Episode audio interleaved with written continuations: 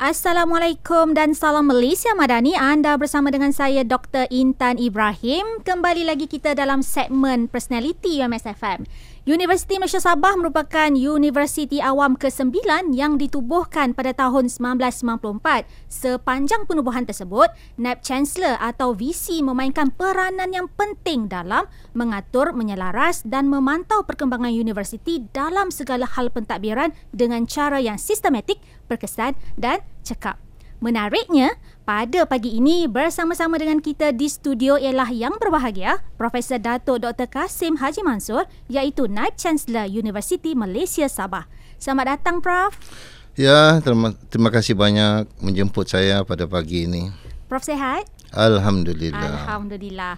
Okey, dalam segmen ini kita akan bercerita mengenai perkembangan dan hala tuju Universiti Malaysia Sabah. Ya, satu soalan yang bukan mudah untuk dijawab, tetapi memang sejak penubuhan Universiti Malaysia Sabah, universiti ini ditubuhkan di Sabah ini merupakan universiti yang ke-9, ya. Universiti awam yang ditubuhkan di Malaysia. Jadi yang ke-9 ini berada di negeri Sabah. Tentunya hasrat penubuhan Universiti Malaysia Sabah di Sabah ini sebenarnya bertujuan untuk melahirkan modal insan, khususnya pelajar-pelajar yang berada di negeri Sabah, tetapi tidak terhad kepada pelajar-pelajar daripada Sabah juga, di mana kita juga menerima beberapa pelajar daripada Semenanjung dan juga Sarawak, dan termasuk juga pelajar-pelajar antarabangsa. Jadi hasrat utama penubuhan Universiti Malaysia Sabah untuk melahirkan modal insan untuk keperluan industri dan juga tenaga kerja dalam semua sektor. Inilah matlamat penubuhan Universiti Malaysia Sabah, dan hala tujunya ialah untuk juga selari dengan hala tuju pembangunan negara Malaysia, melahirkan modal insan yang digunakan, yang diperlukan oleh semua sektor, ya. Jadi dalam konteks negeri Sabah ini, Universiti Malaysia Sabah ataupun UMS ini ditubuhkan di Sabah ini pada tahun 1994 ialah untuk melahirkan keperluan-keperluan modal insan yang berketerampilan untuk meneruskan agenda pembangunan dalam semua sektor, khususnya di negeri Sabah. Dan dalam konteks Universiti Malaysia Sabah yang saya setengah teraju ini, kita telah melakukan banyak strategik perancangan yang strategik untuk kita melonjakkan lagi Universiti Malaysia Sabah ke terdepan, menjadi satu universiti yang berinovasi. Dan itu sebab kita memilih, semasa saya jadi Naib Canselor ini, saya memilih untuk universiti ini peneraju inovasi masyarakat. Jadi hala tujunya tentunya ialah untuk kita ini sebagai institusi peneraju utama untuk menggembeleng inovasi-inovasi yang ada di universiti ini, dan kita boleh salurkan dan manfaatkan kepada masyarakat, dan akhirnya inovasi-inovasi ini juga dapat menyumbang kepada pembangunan ekonomi, khususnya di negeri Sabah. Okey, Prof. Datuk, saya yakin ramai sebenarnya yang ingin tahu. Mungkin kita perlu mengimbau kembali setahun yang lepas. Okey, apa yang pertama sekali terlintas di fikiran Prof Datuk ketika menerima lantikan sebagai Naib Canselor UMS? Ialah orang katakan with great power comes great responsibility. Betul. Ya, biasanya tanggungjawab yang tinggi atau kedudukan yang tinggi bersamanya ialah tanggungjawab yang besar, yang perlu digalas, ya, yang perlu dipertanggungjawabkan, yang perlu dilaksanakan. Dan saya dilantik selaku Naib Canselor pada 2 hari bulan Oktober tahun lepas. Hampir satu tahun saya sekarang berada di universiti ini sebagai Naib Canselor dan sebagai warga universiti. Saya sendiri juga sebenarnya telah berkhidmat dengan Universiti Malaysia Sabah lebih 23 tahun, satu pengalaman yang panjang, dan saya telah berkhidmat bersama dengan Naib Canselor yang pertama, yang kedua, ketiga, keempat, kelima, enam, dan saya merupakan Naib Canselor yang ketujuh. Jadi sepanjang pelibatan saya bersama dengan Universiti Malaysia Sabah, saya telah menyaksikan sendiri pengalaman sendiri bersama bekerja dengan Naib Canselor sebelum ini, dan tentunya pengalaman saya bersama dengan Naib Canselor yang terdahulu memberi keyakinan kepada saya untuk menyumbang kepada universiti ini, meletakkan universiti pada tahap yang pada landasan yang betul. Tentunya objektif pertama dan sangat-sangat utama ialah kecemerlangan akademik. Sebagaimana juga Naib Canselor sebelum ini, kecerdasan akademik dalam semua aspek, khususnya pengajaran pembelajaran itu merupakan satu agenda utama, memastikan bahawa pengajaran pembelajaran yang kita laksanakan di UMS ini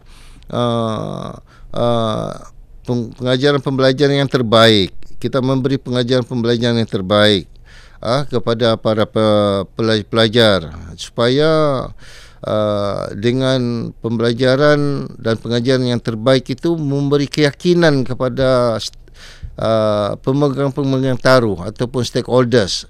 Mereka yakin bahawa Universiti Malaysia Sabah ini merupakan satu institusi pengajian tinggi yang boleh memberi pendidikan yang terbaik kepada anak-anak mereka. Begitu juga peranan universiti ini memastikan, saya nak pastikan penyelidikan dan penerbitan itu merupakan juga agenda utama, dan meletakkan para penyelidik-penyelidik universiti ini membuat penyelidikan-penyelidikan yang berimpak tinggi. Jadi penyelidikan-penyelidikan ini bukan hanya sekadar untuk kita terbitkan dalam genre-genre berimpak tinggi, tetapi memastikan bahawa pendidikan yang dibuat itu ada manfaat kepada masyarakat, ada faedah yang diperolehi kepada negara, khususnya di Sabah ini. Dan kalau boleh, pendidikan ini boleh memberi impak yang positif kepada sosioekonomi masyarakat, khususnya masyarakat yang tinggal di luar bandar. Jadi memang inilah hasrat saya semasa memegang tanggungjawab ini untuk meneruskan agenda kecemerlangan dalam hal-hal yang berkaitan dengan pengajaran pembelajaran, penyelidikan, penerbitan, dan kita juga tidak terlepas untuk ada rasa pertanggungjawaban pada masyarakat. Memastikan para tenaga-tenaga pengajar di Universiti Malaysia Sabah ini juga terlibat dengan aktiviti-aktiviti kemasyarakatan.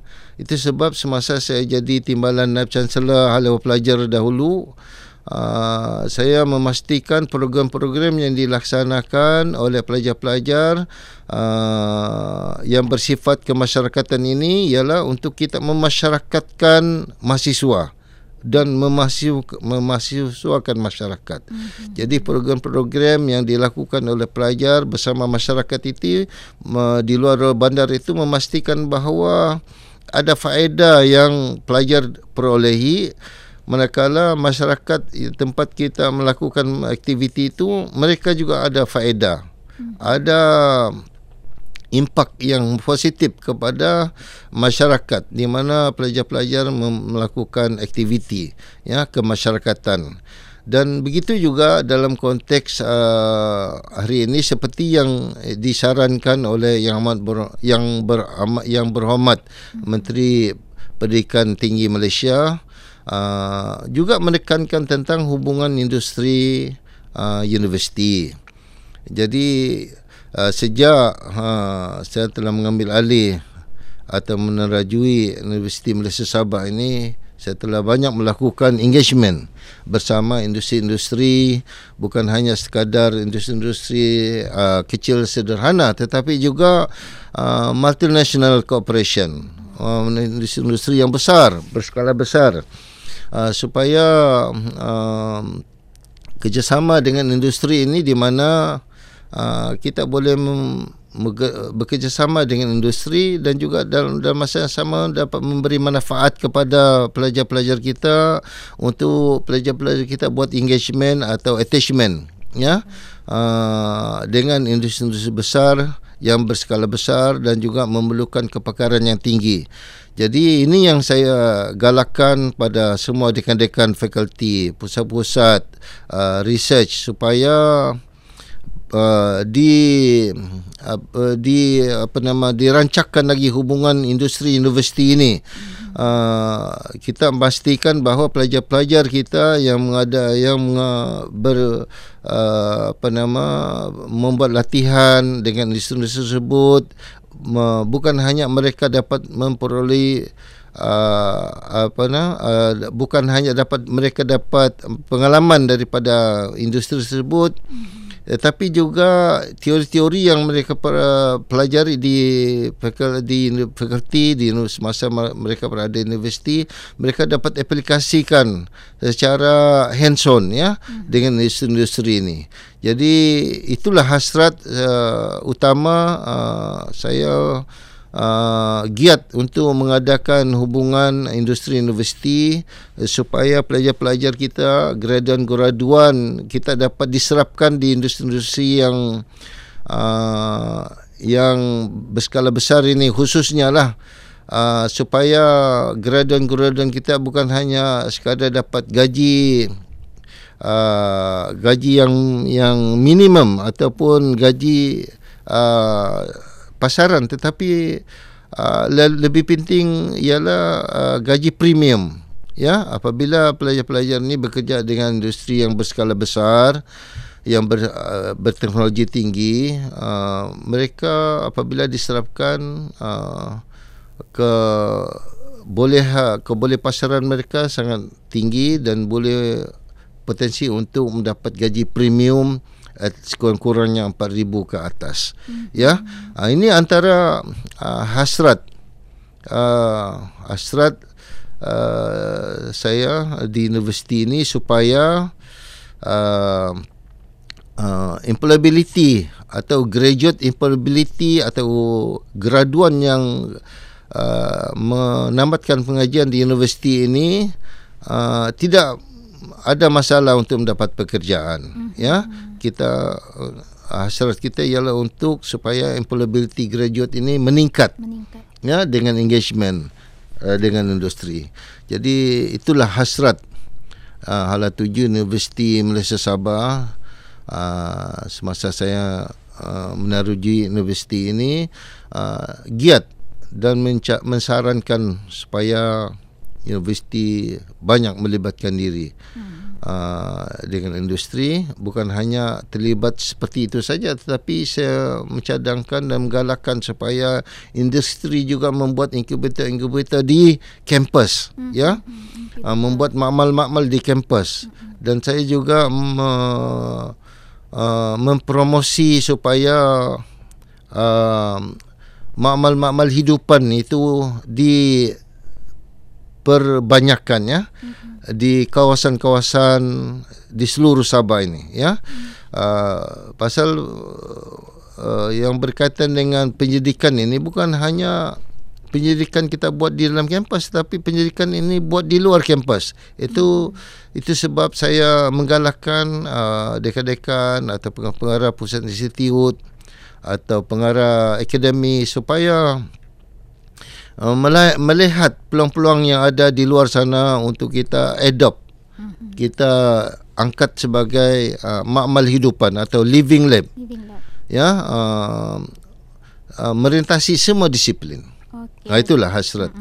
Okey, terima kasih Prof. Datuk. Tahniah kami ucapkan. Kita berehat seketika, jangan ke mana-mana, terus setia dengan UMSFM, Suara Kampus Lestari.